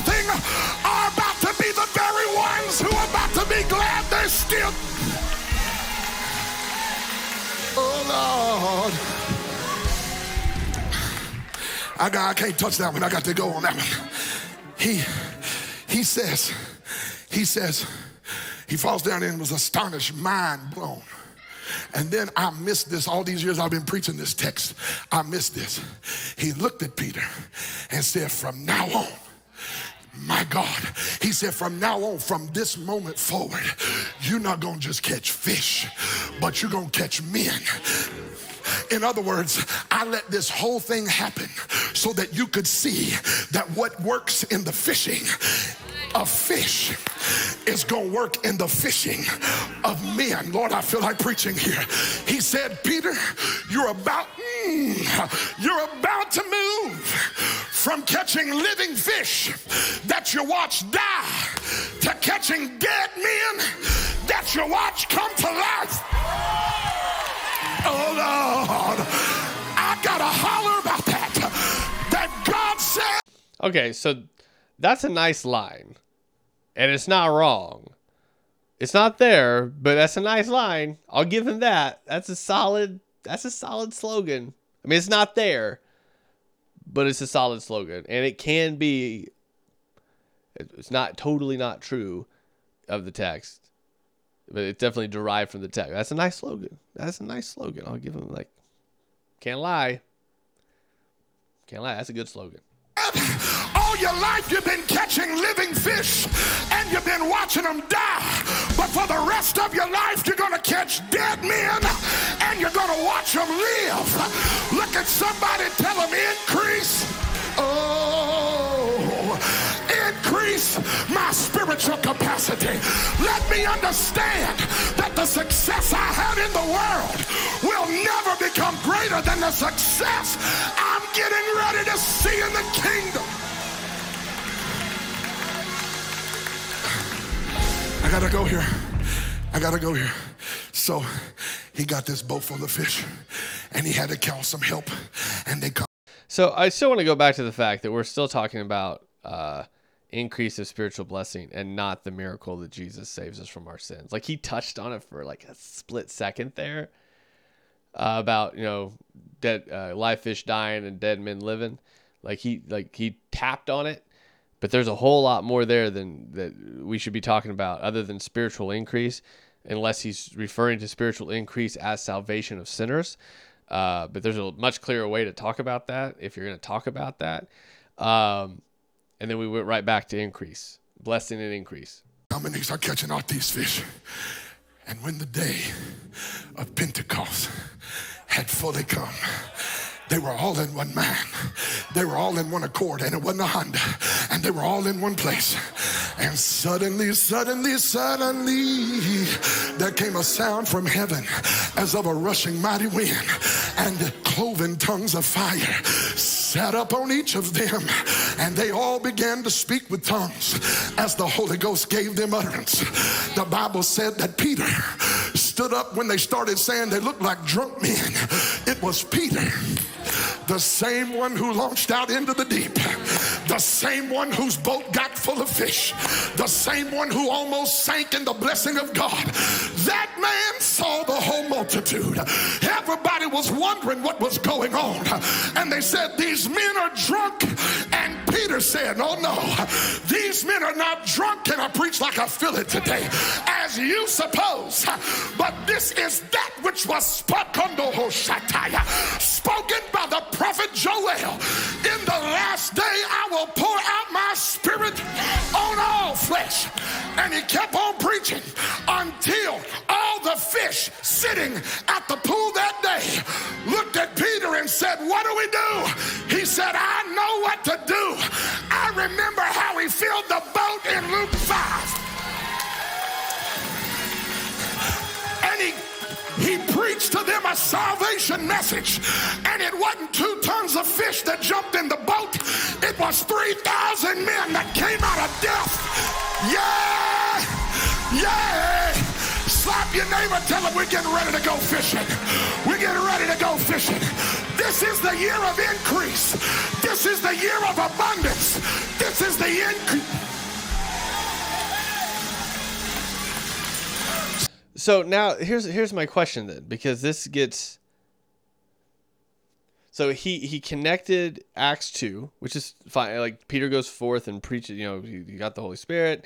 He goes forth and preaches a bold message of Jesus' life, death, resurrection, Spirit poured out, and there's an increase in regards to those that come into the kingdom that day. Now, so is is what he's saying then is that this is the year that many souls are saved and many people come to know Christ. Is that what he's saying? Because all of the blessings he's talked about before and the increase he's talked about before have been related to um, things in people's lives. Very ambiguous. I mean, he did sort of point to like specifics in regards to sins, right? Like habitual sins is sort of what he seemed to be alluding to. Um, so is he talking about? Is he talking about monetary blessing? Is he talking about freedom from sin in individuals' lives? Is he talking about sinners coming to a saving knowledge of Jesus? Is he throwing all of those in the bucket of blessing? Like this is so ambiguous now that like I'm just not even sure what he's talking about. Right? I mean, cuz he's he's sort of mentioned all three, but he hasn't outright said any of them. So, what's he talking about? Like is it all three?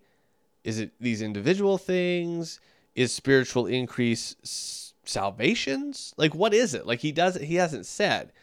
And that's where it's like if it's all three, okay? Like yes that's every year? Like unless he's declaring some sort of like magical year and not magical but some blessing in 223 where god just really pours out um, his spirit in whatever town they're in and a lot of people come to know the lord because of you know all of these individuals going out and testifying about the goodness of god. Like is that what he's talking about? Like one of the issues i have with charismatics which is it's fine, whatever. They got issues with me, I'm sure. Is that th- this is incredibly ambiguous. We're not being specific about what we're talking about here, and as such, like it's kind of like okay, like what? Be specific then. Like anyway, this is this is very long sermon. I get it. Let's keep going. Stand with me, through preaching. I dare you. Woo-hoo. I dare you to see every indication of success God's ever given you in anything as a pre announcement of the greater success that's coming in your spiritual walk.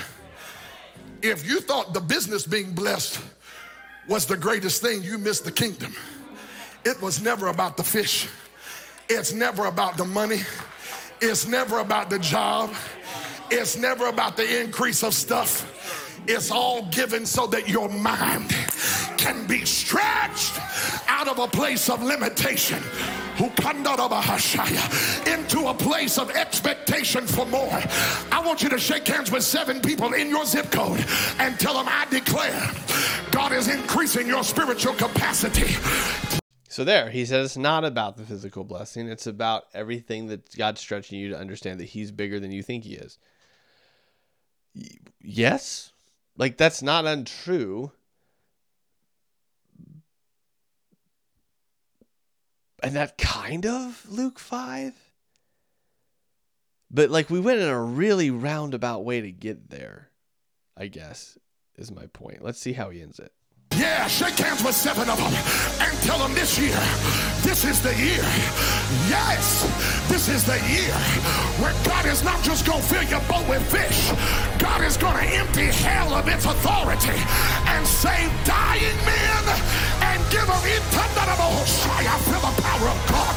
Dying men are going to find eternal life. Dying women are going to come out of sex trafficking in my soul. I felt that in my soul. Dying women are coming out of sex trafficking and they're coming into the. I need somebody to dance. I need somebody to shout.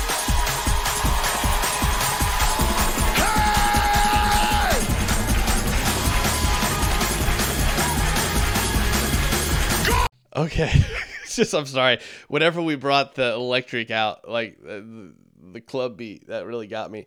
So, um, wow, there's a lot here, guys. There's a lot here. So,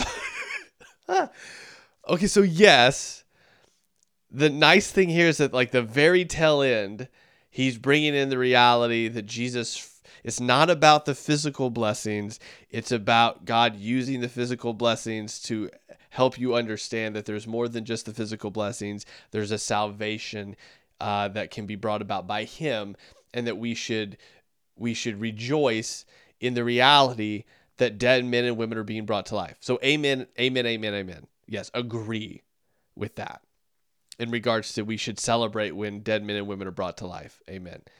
Um, and he and that is worth celebrating. I don't know if I'm bringing in the music, but whatever. That's I, I we could discuss that at a later date, I suppose. But um, it's just I think that entire message gets so like lost in how we just kind of read so much into Luke 5. I, I just think there's a better way to, to work through like Luke 5 than what we did. And I, I know you guys are it's a, it's an hour and 45 minutes into the sermon review. Thank you if you've made it this far. If you have, make sure you leave in the comments I made it this far. And if you're exhausted, make sure you let me know that as well. I know some of these longer sermon reviews can be um, can be taxing on you. So we're almost done. We're almost done. We're gonna do apparently a little praise the Lord dance party for sinners being saved, and then we're gonna end it. Where are the sisters who can dance like Deborah danced? Shout like Miriam shouted.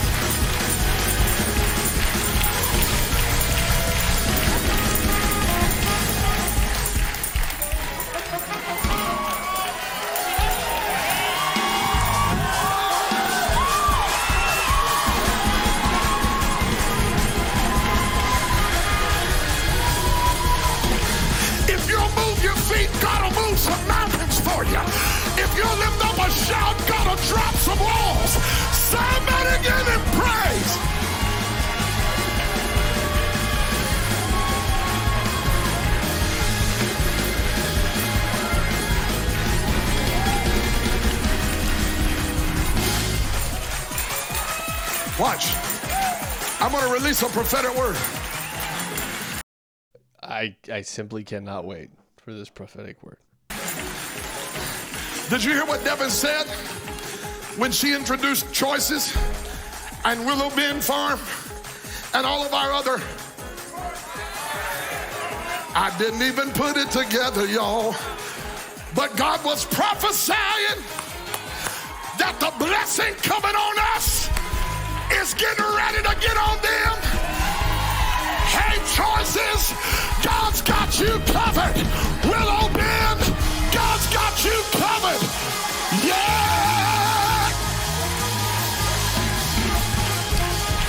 Take 20 more seconds and praise God for the increase.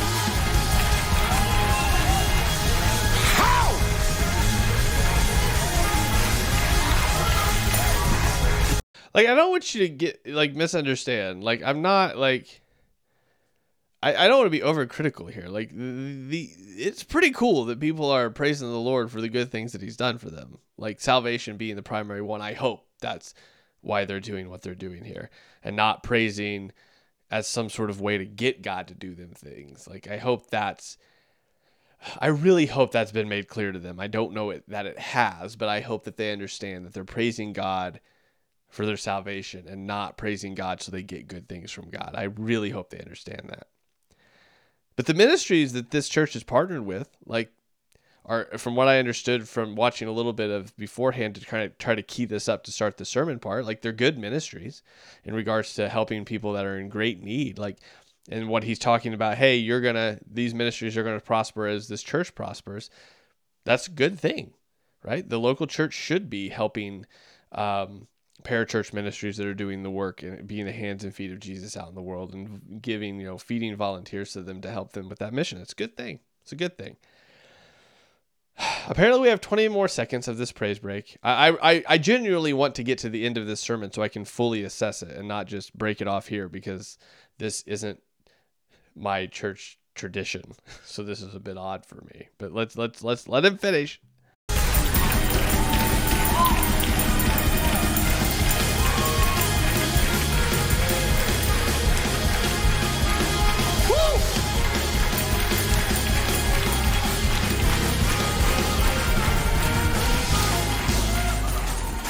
One more shout of praise. Come on.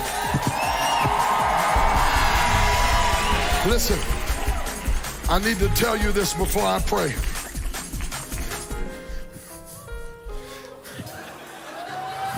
I, I love you, Seth. Hey! Man, we just like switched from party mode to prayer time like that. I'm trying.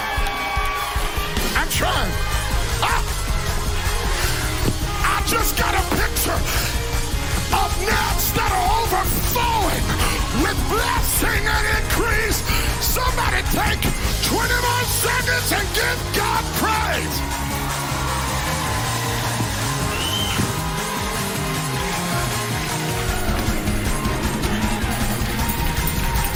I feel an overflow anointing getting on us. To be fair, I can totally understand that if you come from a service like this and you get into a church um, that's more like high church tradition, you are definitely going to think that church is dead because like you're used to this. My encouragement to you, if that is you, like I understand that like we make judgments like cross denominationally. I've made a little few. I've made a few here clearly. I am trying to I, again. I, I this ain't this isn't how my church would do it, but I totally understand that this is maybe how your church does it in regards to praising God for what He's done. No shade. But I would say as well, like if you come into a, a higher church tradition, you don't judge them for not doing this, right? Like I don't know. There's I I, I think that's not what this is about. So let's let's keep going. Let's let him finish, and then we'll. In fact, I we'll finish here. I'll be honest. With you. Let's just finish here.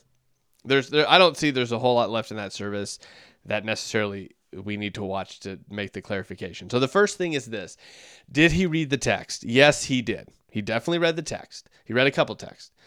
Did he use culture and context to exegete from that text and give application? Uh, he did give a little bit of context in regards to uh, definitely the boat size, that sort of thing. I think that's about as much context as we actually got. Um, the rest of it, I would contend, and I think I have contended, that he read into the text rather than out of the text.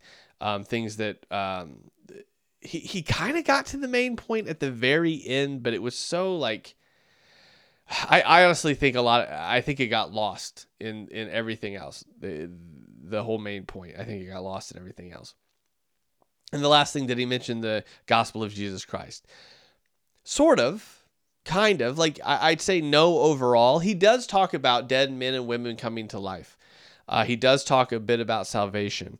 Uh, he doesn't sort of unpack it so much, um, but he does mention it a bit. But I'd say overall no. By the by the definition that I use to gauge that, um, no. Now, no shade to him. In, in, case this is your first sermon review, not a lot of people hit that mark.